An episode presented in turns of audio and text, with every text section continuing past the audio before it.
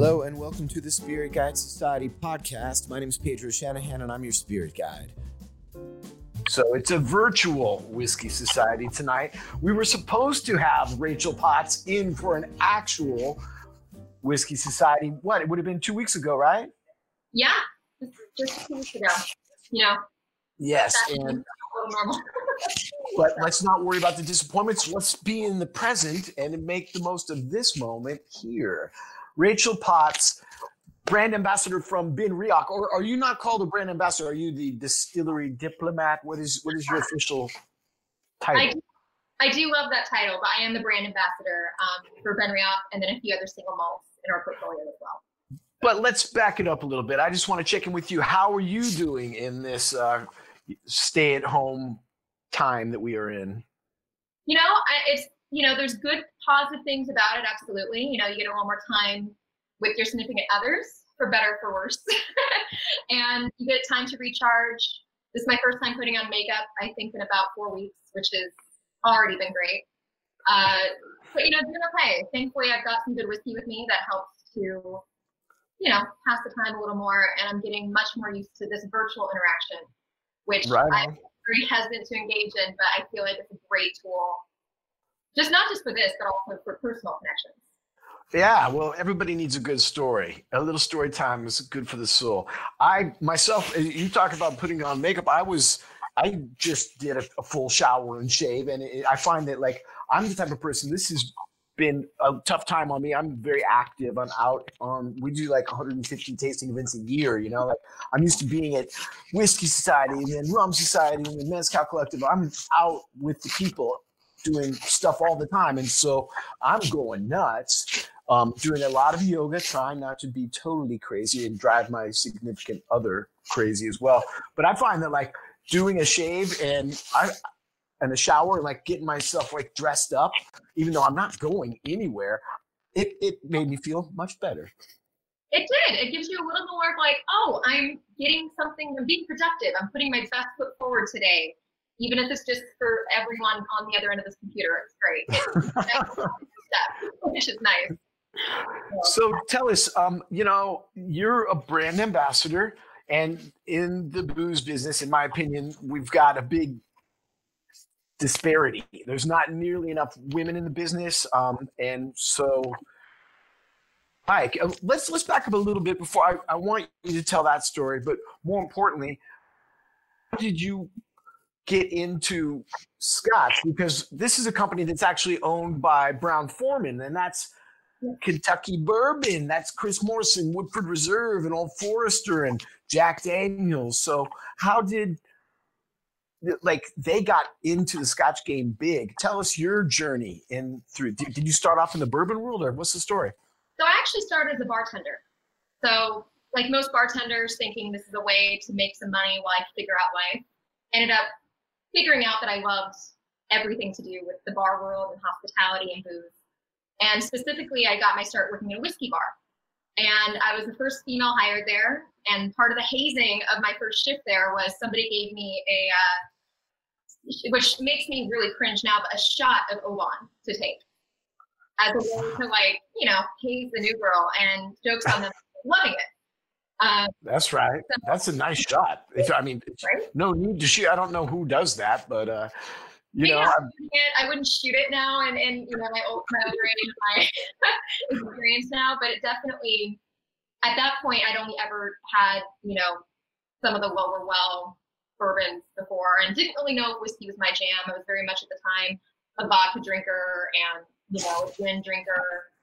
And that kind of made me realize there was so much more dimension to whiskey than just that, you know, big burst of sweetness. Um, and as I was progressing through bartending, trying to figure out how to utilize my love of spirits and also love of hospitality into a career, as I think a lot of other bartenders have that crossroads at some point. Um, a good friend of mine, Colin Coleman, is actually the Jack Daniels brand ambassador. And I had been managing a bar at this point uh, in West Hollywood called Ronan, which is great. A Mara bar, actually. So I was really cutting my teeth into Amaro and the Amari world. And I'd been approached to be a brand ambassador for a couple different brands, but it was they weren't necessarily brands I was super passionate about. And for me, I knew if I was going to get behind a brand and transition into this world, I had to be really passionate about it. And yeah. when this came along with Brown Forman, it was a single malt world and also Slane Irish whiskey. I was already very familiar with these single malts due to my experience at the whiskey bars back when they were totaling uh, way back in the day. And I knew the quality product that was, you know, still being produced after Brown Forman took it over. And I also knew Rachel Bar- Dr. Rachel Barrie's story, who was our master Yes. I mean, her pedigree is phenomenal, and having her behind all three of our single malts is just such a privilege to be able to be a part of. And so when the opportunity came around, I jumped on it, and I think my love of it is really what helped me, you know, get this position. As a matter of fact, I think Rachel Barrie had her birthday this week. We're friends. I actually was very fortunate. Johnny Scott, who was on here last week, uh, took us to the Morrison Bowmore Distillery uh, in Glasgow, and we got to meet Rachel and go into her tasting lab, which is like insane. Like, uh, and so I got to meet Rachel. She's amazing. Happy birthday, Rachel Barrie! If you're out there, uh, or maybe she'll catch this video a little further down the road. But GlenDronach, which is one of the whiskeys along with BenRiach that she helps to blend, just won the GlenDronach 15 won best whiskey in the world at the San Francisco World Spirits Competition just two two weeks ago. I know because I was there. Um, but, uh, yes. Um, and the work she's been doing is just groundbreaking. I mean, she has such an amazing palate, and what she's doing with these fully matured sherry, uh, when it comes to GlenDronach, fully matured sherry casks, and as we get into BenRiach, all of the very different casks we utilize with BenRiach, the way she's able to find such balance in all of those is just phenomenal. And hearing her speak of it is always inspiring as well. So she's yeah. Great. She's one of the best in the biz, if not the best. Whoa, whoa, big, big. I'm all right. I'm gonna calm down now. Not to get you crazy. We're gonna check in with the folks over here on YouTube Live. Stephanie Aguilar, our beloved Bar Jackalope manager. She says, thanks for coming on live, Rachel. Oh, and she says if someone told her to shoot a shot of Oban, she'd definitely do it. I know that's true, Stephanie. yes. So thank so, you for having again. Great.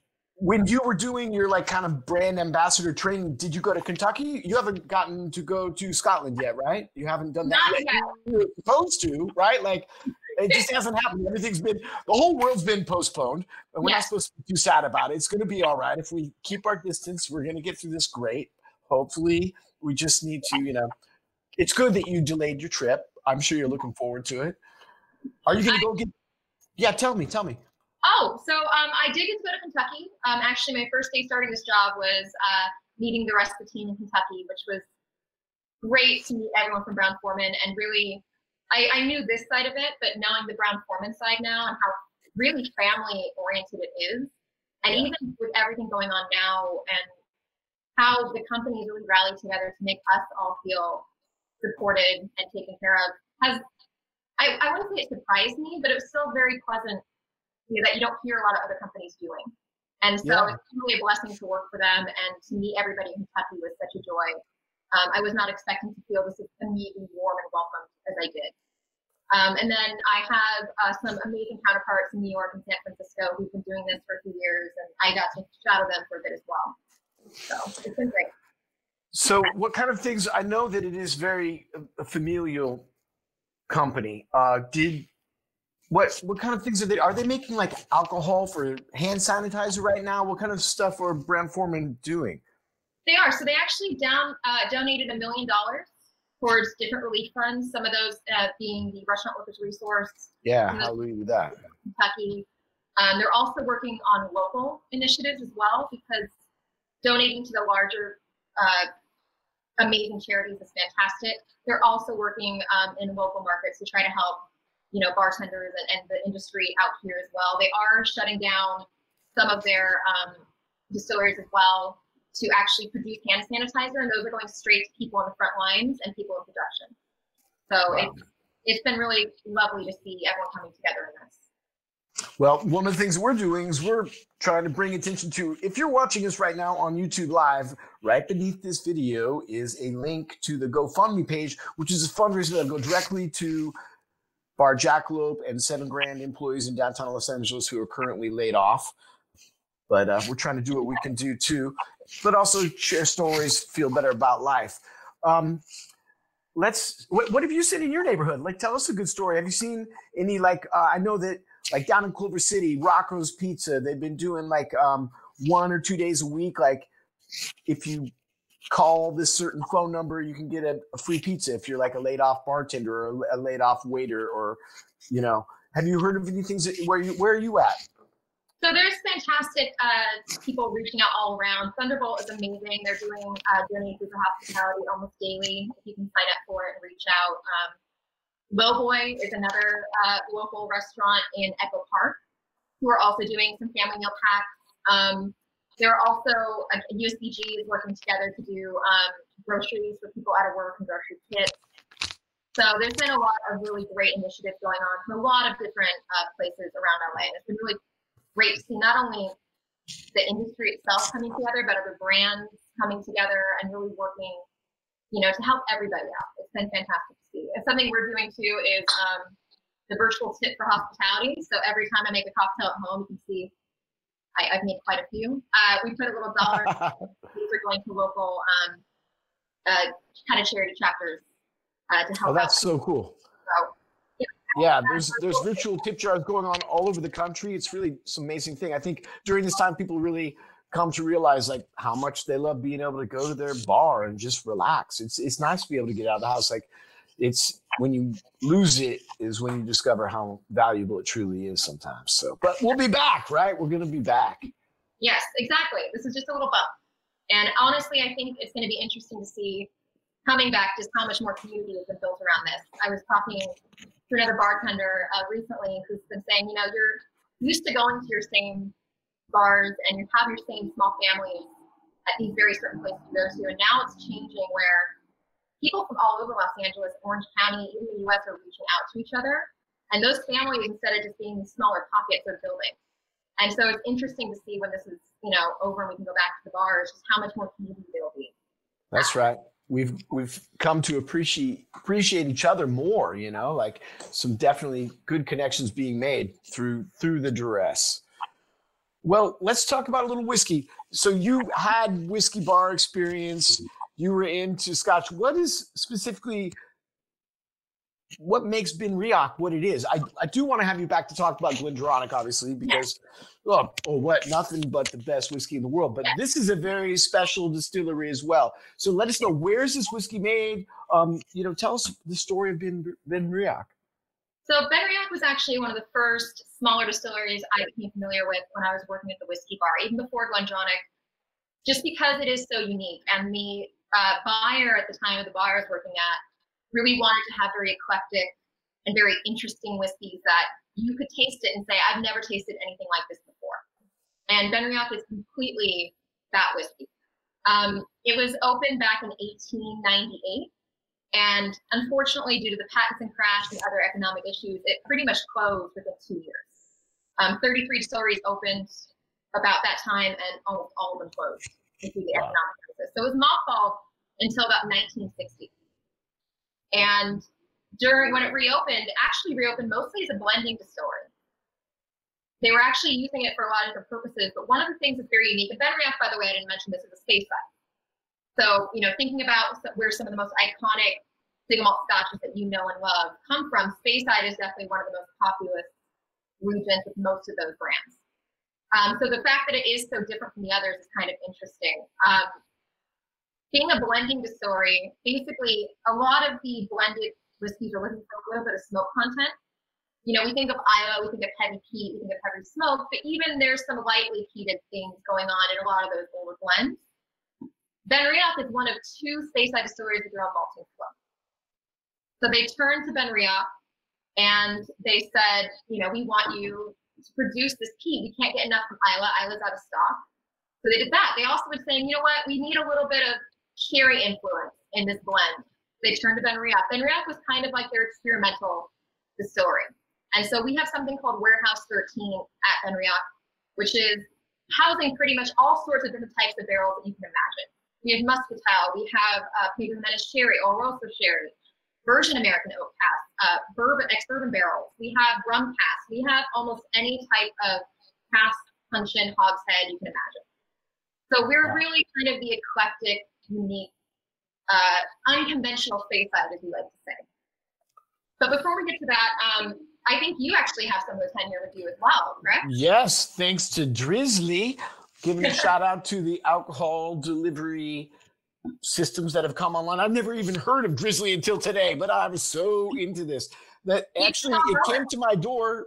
It came to my door and it was like under someone else's name, and I was like, "It just trust me, it's for me, man. Trust me. I I don't know how to say how important it is that you hand me that box. No.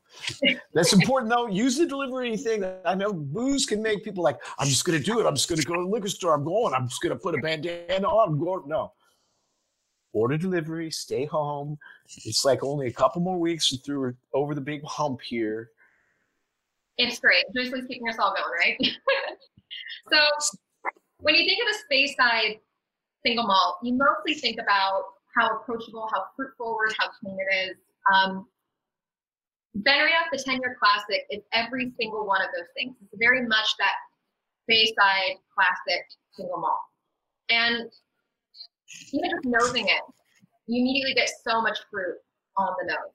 Like I immediately get green apple and pear, a lot of orchard fruit.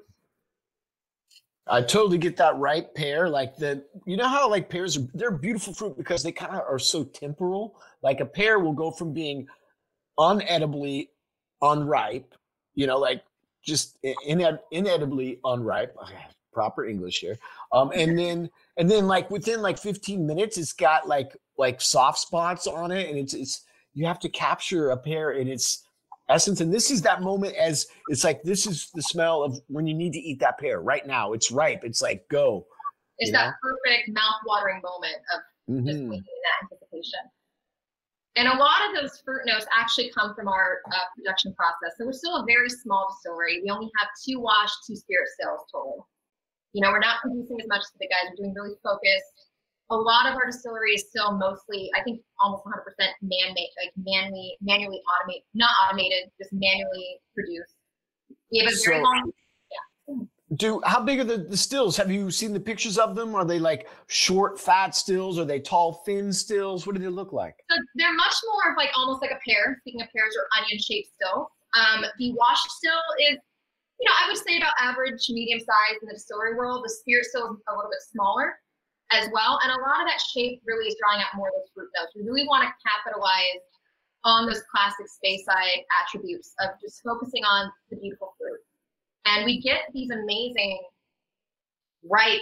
Again, in this one, we're getting pear and apple, beautiful fruit coming forward, both in our barley we're getting some very fresh barley. We're not getting it from very far away. We're from fresh by the time we get it to our distillery. We also have some of the very hard but very pure and filtered mineral water we're using. Um, and the more minerality in your water, the more of these fruit notes you're getting forward. We're actually drawing it out of an underground spring and it's naturally filtered by sandstone. So you're getting this very clean, beautiful water, and we do a very long fermentation time. It basically means we're getting all those esters getting out there. Our shortest fermentation time is around 100 hours, and our longest is about 117. So we're really making sure to prolong it. And what comes out is almost our beer is almost like a cider that goes into the still. Then it tastes like a, a tart. I get that. I get that totally. That's beautiful. So then when you taste it, yeah, it's very clean. Is that proprietary yeast strain that you guys are using, or is it just like distiller's yeast that everybody uses and it just has to do with where and what the, the kind of grain you're using in the water source or whatever that's that's making that and that long fermentation obviously that is bringing those fruity notes. But Yeah. do you know about that one? It is just distiller's yeast that we're using. Um, again, a lot of it comes from a the fact that we're doing that very long fermentation time, very high minerality to the water, but also we're also doing a four, and this is going to get very technical, but four water process. We're introducing water four times into that wort versus doing it three times, which a lot of other distilleries do. Are they is that is that like hot water? Do you know is it a hot water that they're introducing, kind of reinvigorating the, the yeast? Is that what So- they mean? It starts off fairly cool. It starts off in like the mid 60s and gives it one stir, sits for about a half hour, and then we keep building that up for the fourth time. So it gets a little bit hotter every time. Wow. But just because we're doing it that extra step, we're doing it long, you know, a longer fermentation. All of these things contribute to this amazingly bright single malt scotch. You know, Yeah. it's just an unmistakable Speyside, but also it's an unmistakable Benriach. This is going to be something that here's just a great classic way to start to introduce you to the DNA of what goes into every one of our expressions. I really love it. I think that what's remarkable about this tenure is that it ha- it has a texture, a creaminess that makes me think that it's older. Like it doesn't. It says ten year, but I I could totally believe that this is like a fourteen to 16, 16 year old whiskey or twelve year easily. You know, it seems like when you put an age statement on there, like really it's only ten because it it seems more mature than that. It's very um, it's very melded to itself. It's like got a beautiful balance. The mouthfeel on it is phenomenal. And again, the, the minimum age on this is a 10 year. There could be other casks in there that are a little bit older, um, but the low we have to put the lowest age on there is 10. And the three casks we're using are very unique in this as well. We're using ex bourbon, which a lot of people in the industry do, uh, but we're also using Virgin American oak casks in here, which contributes a little more to that kind of vanilla notes, a little bit of Mhm. butterscotch. And we're also doing a little bit of ex sherry in here as well, which gives it some of that kind of like a little bare minimum of spice. You know, getting sweetness of the virgin oak, but you're getting that nice kind of spice from the sherry. And we're also doing full maturation. So we're not starting it in ex bourbon and then moving it around to the casks. We're fully aging these whiskeys in these different casks. And then Rachel Barrie, with her amazing palate, is then blending them together in a way to produce this amazing product. Brilliant, brilliant. See, like that method, it tends to align itself more with like the Japanese and the Canadian methods, which is like mm-hmm. kind of keeping things separated until the blending process. And you can't argue with that because they sell a lot of whiskey. But yeah, Rachel Barrie is, is and we can't give enough commendation to her ability to blend. Amazing, amazing stuff. Do you know um, how big is this little town? Is it is it is it a town called BenRiach? Where is the distillery located in, in the Speyside region? Do you know? So this is this is just outside Elgin. Okay. So it is a very smaller town, but actually, if you've um, been to Longmorn at all, it's actually our founder John Duff founded both distilleries. And so actually just a little. It doesn't function anymore, but there's actually a railway that connects those two, where you could put barley in one, you know, rail cart and push it down to the other distillery. So it's very, they're very close in proximity. Oh wow, that's so Yeah. cool. So, That's cool. Who's the distillery manager now there? Do you happen to know that name? I mean, sometimes these are like long time. no, no, uh, no. So Stewart Buchanan is actually a global brand ambassador, and Mhm. he's very heavily involved in um, the actual production process of it as well. Um, so he's definitely somebody who's had a lot of experience in wealth managing it, and then of course Dr. Rachel Barrie is our master blender. Stephanie wants to know where are you getting the bourbon casks from? I think that is a big softball, Stephanie. I, maybe it, it might be Woodford Reserve or, or Jack Daniels barrels, but it's interesting because you said, um, I mean, yeah, they're owned by Brown Forman, so I'm assuming that they're using Brown Forman barrels, right? Like, why would you buy it from anyone else? That's another great perk of having uh, that partnership with Brown Forman. It's the fact that Brown Forman is one of the very few um, cooperages that actually that distills their own product and also makes their own barrels. So we're actually able to hand select all of our Virgin American oak casks, and we're also able to obtain our ex bourbon um, from these different cooperages. So whether Interesting that you guys are using those virgin oak casks in the tenure because that to me like speaks to that bourbon ownership because it's a little bit of a hybrid thing. That's not traditional in Scotch to use that first use bourbon style maturation. And that's kind of something that's come about in the last 10 years. I think more of those people experimenting around trying to go for a little bit more robust flavor profile from the barrel. You know, I Yeah. mean, that first use is going to bring you a lot more. Stephanie says she was doing it for the for the fans. I love it. Thank you, Stephanie. Keep firing away. That's Uh, right. That's right. And, and the fact that we are so innovative in how we do our cast, and you'll see this as the age statement goes further and further up, you know, things we've been doing for 20, 30 years of experimenting with so many different barrel types and casks um, really is a testament to Ben Benriach and how unique it is. So, because it's not something you see everywhere. Wow. So very much a small distillery. And Long are they still contributing to any any blending houses? No, they're not. So they actually, under a different um, ownership, for the very first time after being mothballed in 1960, they put out their very first distillery-owned um, under the BenRiach name in about 19, I want to say 1998 around there. And then uh, once Billy Walker sort of purchased it back and was producing under BenRiach Distilling Company, that was in 2004, 2006. So, but you will find a lot of independent distilleries out there. Um, Cadenhead being one that have, back when they were blending, was able to purchase these kegs and are now being bottled under independent distillers. Yes, those, those Cadenheads, those Cadenhead in, independent bottlings are some of the most sought after in the world for sure. Some amazing they stuff. Are. And so you'll you'll definitely find because we have such a rich pedigree of of just so much unique quality and so much different production, you'll find some really interesting bottles out there under a lot of different private uh, well, right on. I want to remind people about our link to our GoFundMe page, which will directly benefit currently laid off bartenders at Seven Grand and Bar Jackalope. If you're watching this on YouTube Live, it's right beneath the video. If you're on Instagram Live, it's in the bio for Seven Grand LA. Can you walk us through this line, Rachel Potts? Like, like what? I I love this tin, and like I said, it, it it's it's a really standalone. I love it. I, that's a daily sipper for me. It's so fruity, such an easy. It's grainy. Uh, I just tell us what else they have to offer, and we can't pass around taste for everyone, heartbreakingly. But um, give us like some tasting notes and tell us why you think they taste the way they do.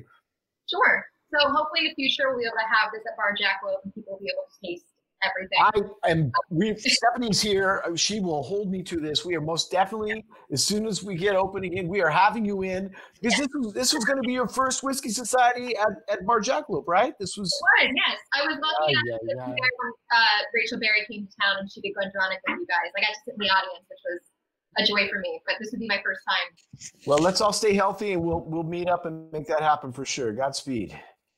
Perfect. So as I mentioned, BenRiach was a, was a blending distillery for a long time, and they're one of two Speyside distilleries their own malting floor. And so again, when in the 70s they were trying to find some smoke content for their blends, and Islay was pretty much out of stock for them to actually use in these blends, they turned to BenRiach. And you can see here, these are both 10 years, but this has a little Latin name called Curiositas. We actually started producing our peated expressions, and you don't really hear of a lot of Speyside distilleries producing peated whiskey. Or at least it wasn't as common, you know, a few years ago. It's getting to be a little more common now, but it's definitely something that we originated decades ago. And it's something that we've embraced and gone forward with it. So this is the 10 year Curiositas. This is going to be peated. Well, and, I want some of that. Is that what and oh I'm not even gonna express my jealousy right now. I know that's always the bittersweet thing of virtual. Positive here. I'm trying to be optimistic. Soon I will get to taste this whiskey that you have. You will. you will. You know, let me know exactly which ones I talk about that you want me to bring. So. if you just make it really descriptive, I think I can bear through. I'll just try to, in, like, you know, power of suggestion. I'm gonna put it into the tenure. Yes. So the beautiful thing about using, we use Highland peat. So instead of carving out the peat that's in Islay, we're carving out peat that's in the Highland region. So you're not getting any of that coastal matter. Um, you know, usually when you smell or nose Laphroaig or Ardbeg, you get this very pungent, um, very almost like iodine type smoke. It's Definitely. a very distinct smell that you can't, you don't really find anywhere else except for peat. Highland peat doesn't have any of the algae or coastal influence. We're carving out a lot of dried and you know, peat that's come from trees and forested areas. So you're actually getting much more of a barbecue smoke. So instead of having what Dr. Rachel Barrie very affectionately calls the positive way to people's armpit smell, you get instead, I get applewood smoke. So you're getting all the beautiful fruit notes of the 10 year with the, the pear and the apple. And then you're getting this beautiful pungent barbecue bonfire smoke on top of that and it lingers, but it's not overly aggressive. So this is still very heavily heated. Um, this is, I want to say between like 45 to 55 ppm. Wow. But it it just approaches you in a way. So if you're worried about drinking a smoky scotch or peated scotch because you've had other experiences that just you weren't a fan of, this is a great way to ease you back into trying some, some peated scotches. Because again, it's a totally different flavor profile, it's a totally different smoke it is just as smoky, but it just doesn't come across as aggressive. And it lingers lightly on the palate. I still have a little bit of that peat lingering here, but it just dissipates so softly. And do you know how many parts per million this is peated at this grain? So this should this is going to be around 45 to 50 ppm. Wow. And sometimes sometimes that will kind of mellow in the bottle or or more mature Islays sometimes kind of even with a high ppm count initially going into the barrel it might soften at times. How does this compare to other Islays that you you are you know fond of? So in terms of peatiness. No that's actually a great point. So the peat definitely transforms particularly when it sits in a barrel longer. So you know, we measure the peat going into the stilling process. You don't really measure it coming out of the still. Sorry. But when, are, you, are you riding a motorcycle right now? Because it looks yeah, like you're standing in one place. No, I'm kidding. but you don't really measure it coming out because everything changes, as you mentioned. And the longer it sits in the barrel, kind of similar to just how and any of the fruit notes your age is going to completely transform being younger versus being older.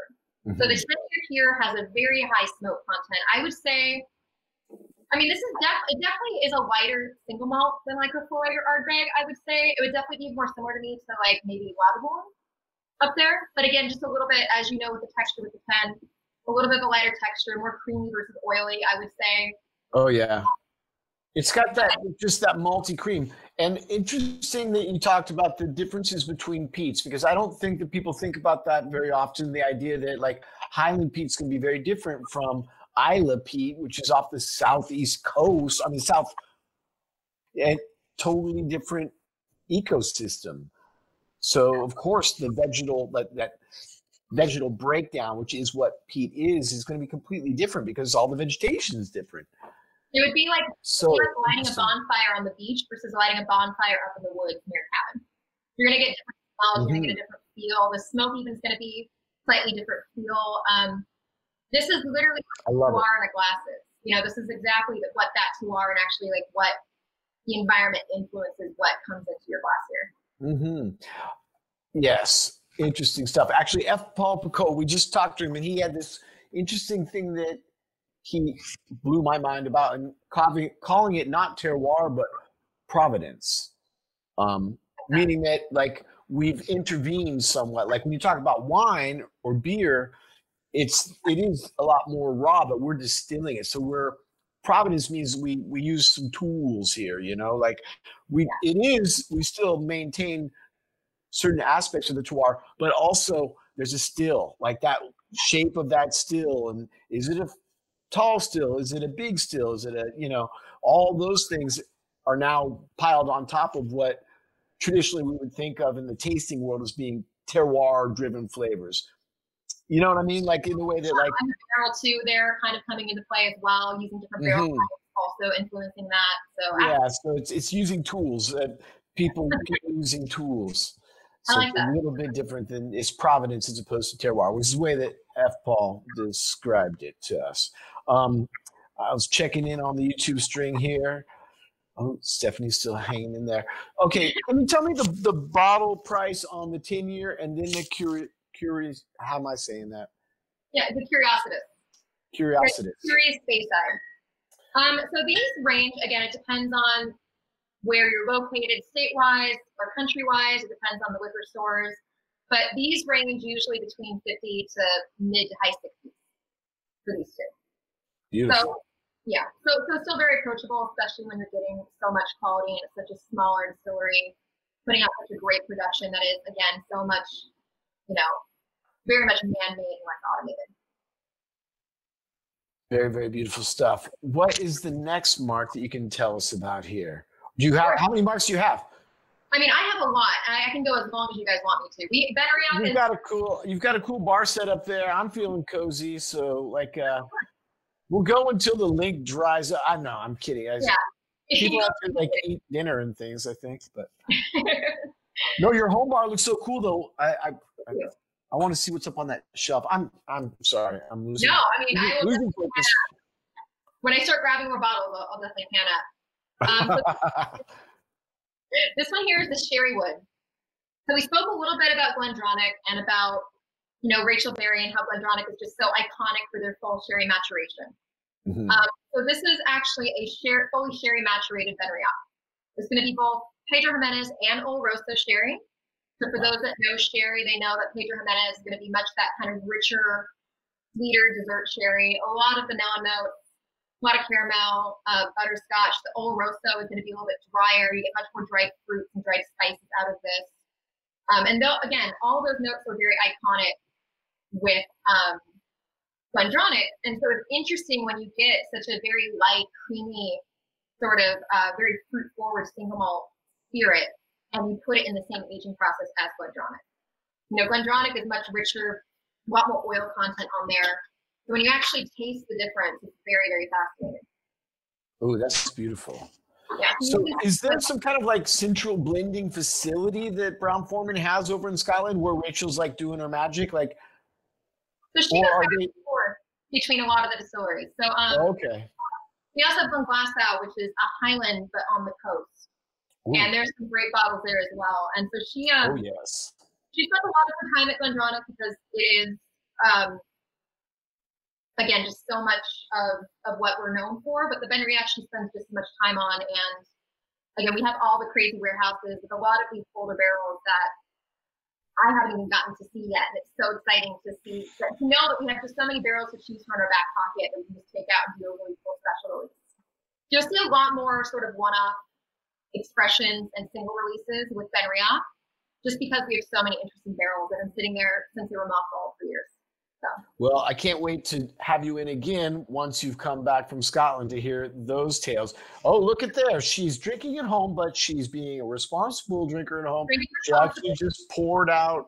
water. Yeah, she's drinking water. This is so good. I'm And thankfully, going no to- involved, but always better to be safe and responsible. So That's right. Oh, good stuff. So, tell us about this. Is what's the year? Uh, what's the? Uh, 12 year. okay. So some people get a little hesitant with the BenRiach because it does start at the 10 year, which is a little bit younger than you see from a lot of other single malts, but as you described as well, much older. And that's because of how flavorful and how full, you know, fruit forward our single malts are. So 10 years is a mm-hmm. great year to start. The 12 years is where we start getting much more of that barrel influence. You already see that big color jump. And also you get more of that color from the sherry barrel than you would from like an ex bourbon. So this Tell one, us- I a lot of sort of uh, you're getting these fruits, but you're getting them instead of being uh, sort of just those ripe fruits off the vine and off the tree.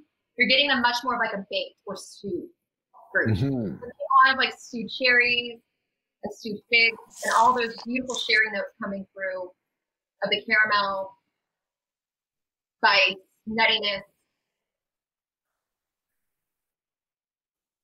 Oh yeah. I'm I'm wondering what some of the folks are sipping on at home. So if you're following this on YouTube Live or you're on Instagram Live, the chat field there, what exactly it is you're sipping on. We can't, you know, be going to the liquor store before these things. So whatever you're drinking, let us know what it is. You could be sipping on some Maker's Mark right now. Totally okay. It's quarantine rules. That's right. So how, how much is the 12 you're going to run me of the BenRiach at my local liquor store? So this is going to be around 60. It's going to be very similar in price. Um, and also, all of our, something important to know, all of our single malts, whether it be BenRiach, Glenglassaugh, or GlenDronach, they're all non-chill filtered and no color added. So single malt scotch, you actually can add color to the bottle. Um, you can't do that with American whiskey, but you can do it with Irish and with scotch. And this is all just naturally from that barrel. So we make it very So. Um, And any texturing agents at all? Anything like to change the? no additives, nope. Wow, that is amazing. No, yeah. Mr. Andrew Apple says he's drinking Bin 10. Uh, that's hilarious, bro. Right. Yes, we know. Ay, ay, ay. Let's see if anyone's. Oh, come on now. Give me something here. Oh, maybe people are just drinking bourbon. I don't know. Stephanie, what are you drinking? So, um, what's the next mark in your beautiful line of the BenRiach single malt scotches here? So We go to our next peated expressions and unpeated expressions. So as you can see here, people usually prefer jumping straight to a 21 year. Again, I always recommend starting with the 10 because it is such a lovely introduction to what we do and do so well. Well, honestly, it's like it's exemplary for a 10 year. It really is. It, it gives something that's has depth beyond the age statement for sure. Oh, and also our 12 year, just as a speaking of the San Francisco Wine and Spirits Awards, we actually got gold for our 12 year um, in 2018 as well. So all of these are very heavily accoladed. Uh, the 21 year has gotten silver, has gotten gold uh, and double gold as well. So it's been it's been nice trying to keep track of all the awards we've gotten. it's a good problem to have. That's right. So this is the 21 year and the 21 year Temporis. So again, we like to say to peat or not to peat. That's always the question. What kind of mood are you in, heating or unpeated? That's right. And this is where we really see our complex cask system really come into play. All of these are four cask maturations. So it seems like a lot, and it seems. I remember personally when I heard about it before I tasted, I was a little skeptical to see how all the four casks would balance out. But I have to tell you, I have never tasted a more balanced single malt scotch. Ooh. 21 year phenomenally balances a virgin American oak cask, ex bourbon, ex Pedro Ximenez sherry, and ex red wine. And so you're balancing all four of those, and they all really just complement each other so well. I actually did a um, sort of a tasting demo at a peat club. So we tasted, you know, obviously we brought a whole line because we're known for the Highland peat that we do that's very unique. And I brought both the unpeated and the peated, and the unpeated was the favorite of the night. Of a lot of the Just because it is so well balanced, I think it really surprised people.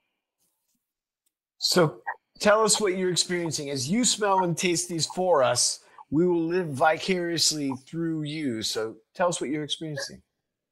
So I, I immediately off the bat, I get some richer sort of cherries and caramel on there, Mm-hmm. and vanilla for sure.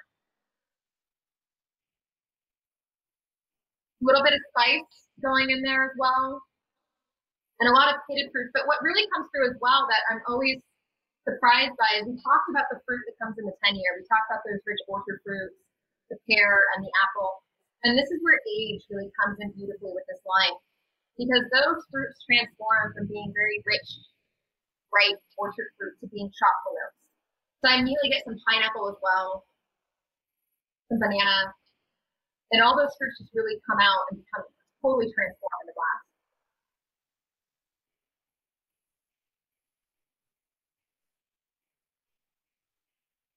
Oh yeah. So I get some night colors on there. I get a little bit of nice sort of um, beautiful dry but sharp tart finish almost from the red wine. A lot of sweet barley on there also. Caramel notes. And every time I taste the single malt, I always get something different. It's because it is so complex, but but nothing really overshadows the other. This is really coming together beautifully in the glass. Are these both of these marks part of the permanent collection, or are they kind of limited edition things, or something we can only find sometimes? These are both uh, currently uh, part of the main line.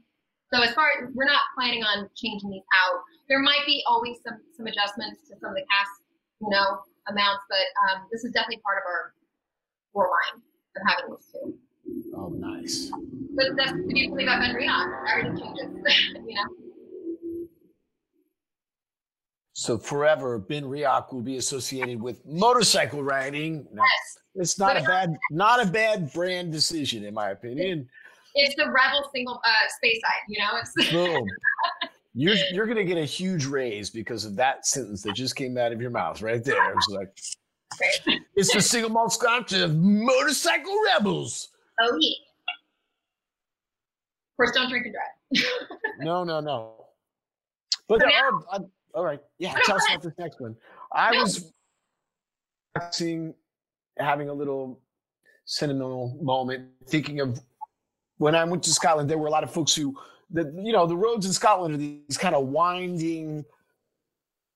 There are a lot of motorcyclists out there. Like it's a little crazy because they um you can get these automated tickets everywhere in Scotland. Like it's not like driving, you know, like they have like these. You get a one of those, you know, cameras takes a picture of you when you're speeding through the highways of Scotland, and then you get a nice bill later, which is not cool at all. But on the off roads, it's yeah. beautiful. It's incredible countryside, and a lot of motorcyclists going around.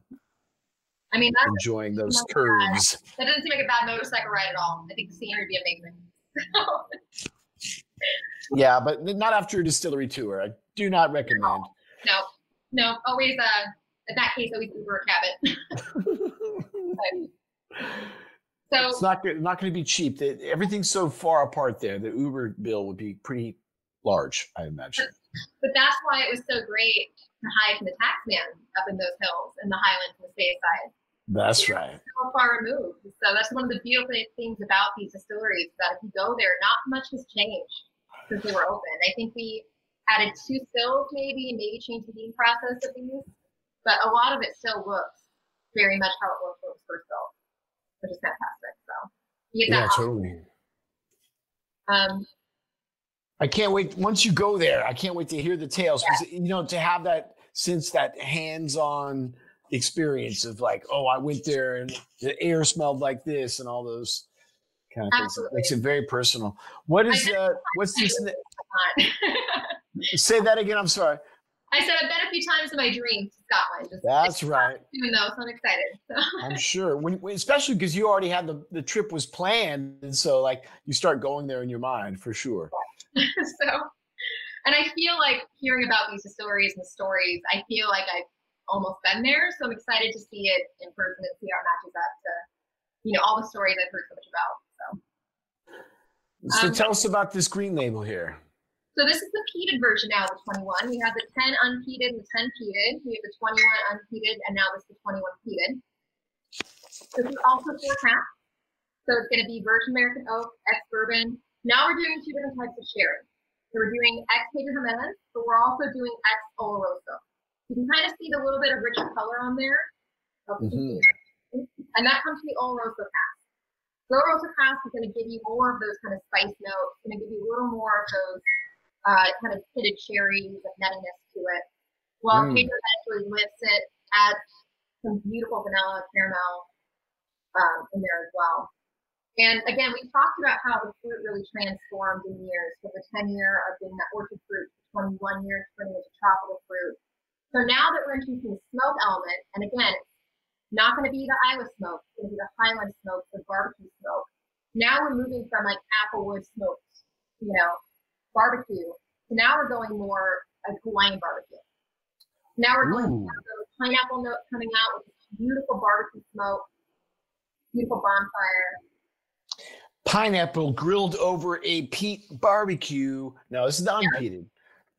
Nice and caramelized oh, no, too. Definitely gonna This is peated. Mm. I think you're gonna have to call Drizly again. I'm super jealous right now. Right? yeah, Drizly's saving the life. so yeah, this is um this one is definitely very special and close to my heart. And again, I enjoyed peat from earlier on on set, and I kind of think for a while there, especially um sort of earlier mid 2000s, it was almost like the IPA. It almost went to the point where everybody was drinking the heaviest peat they could get and scotch, and it kind of burnt some people out. I, mm-hmm. I, used to drink very heavily peated single malt scotches, and then I kind of was tiptoeing back into the lighter unpeated versions, Irish whiskey, you know, bourbons at that point. Similar to IPAs, it just was something I just overdid. And coming back to it in this form is really lovely because you get that high smoke quality, but now with the age, you're getting further away from that raw spirit, that raw peated spirit that's coming out of the still, and you're getting more of that wood influence, getting more of the, again, tropical notes transforming and it just completely gives you a different perspective on it. Lovely, lovely, lovely. Well, thank you so much, Rachel Potts, for walking us through the incredible line of BenRiach single malts.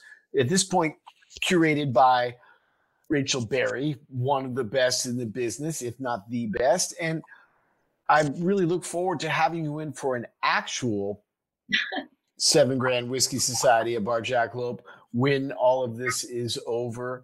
Please stay healthy. Uh, did you have any other stories you want to tell us about, like uh, before we trance off into the night here? I'll just show you a couple. We don't have to taste them and talk about. I'll show you a couple bottles as an example. Yeah, yeah, of course. I'm, I'm not going to stop you if you got something you want to taste. Like, so again, talking about BenRiach's versatility and how they have all these very unique casks. So they, you can find some of these at certain different purveyors, different collectors, but we have that warehouse 13 full of dark rum casks, Moscatel, everything else. So you'll find some one-off single casks, exclusive casks around the market. But if you see it, I would definitely definitely recommend trying it. What this one here I have is a 2005 peated Portwood, which is phenomenal.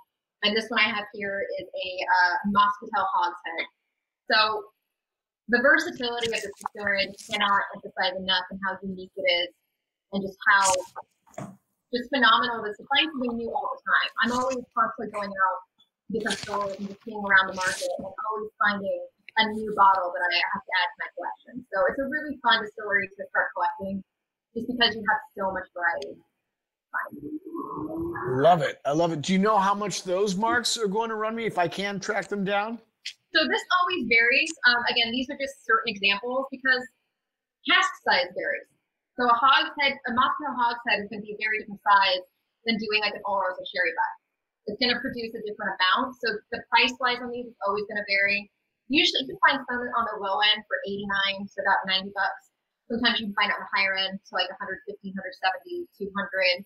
It just really depends on which cask you have. But if you see any exclusive cask, definitely try to add it to your collection because they're so unique. Love it. I love it. Thank you, Rachel, so much. I want to remind folks that right beneath this video, if you're watching us on YouTube Live, is a link to our GoFundMe page, which has been set up to benefit our seven grand and Bar Jackalope staff who are currently laid off. If you're watching us on Instagram Live, go to the bio there in seven grand LA and you can donate there. If you're laid off, like many of us, please don't worry about it. I hope you enjoyed this tasting. We will be back as soon as physically and safely possible. And we'll have you in, Rachel. Thank you so much for joining us from your place here and staying safe so we can all drink at home and we'll, we'll get through this together, right? exactly. We're in it together. Thank you so much for having me. Um, really has been a pleasure. I can't wait to see you on the other side of it. So. That's right. It's going to be great. We're going to have you in so soon after we open. Cheers right. to you. Virtual cheers. Thank you for listening to the podcast. If you like what you heard, please head over to Apple Podcasts and give us a five star rating and review. The Spirit Guide Society is a Spirit Adventures production in association with Bitten from the Apple Productions. Special thanks to Tone Mesa for their post production and audio services. The show is produced by Andrew Apple and me, Pedro Shanahan. Executive producer, Andrew Abrahamson. Be sure to like us on Facebook and follow us on Twitter and Instagram at Spirit Guide SOC. We'll be there to answer any questions you have, share what we're drinking, and more. And if you're still thirsty, you can always find more episodes of the show wherever you get your podcasts. Be sure to always drink responsibly. That means don't drink to forget, drink to remember.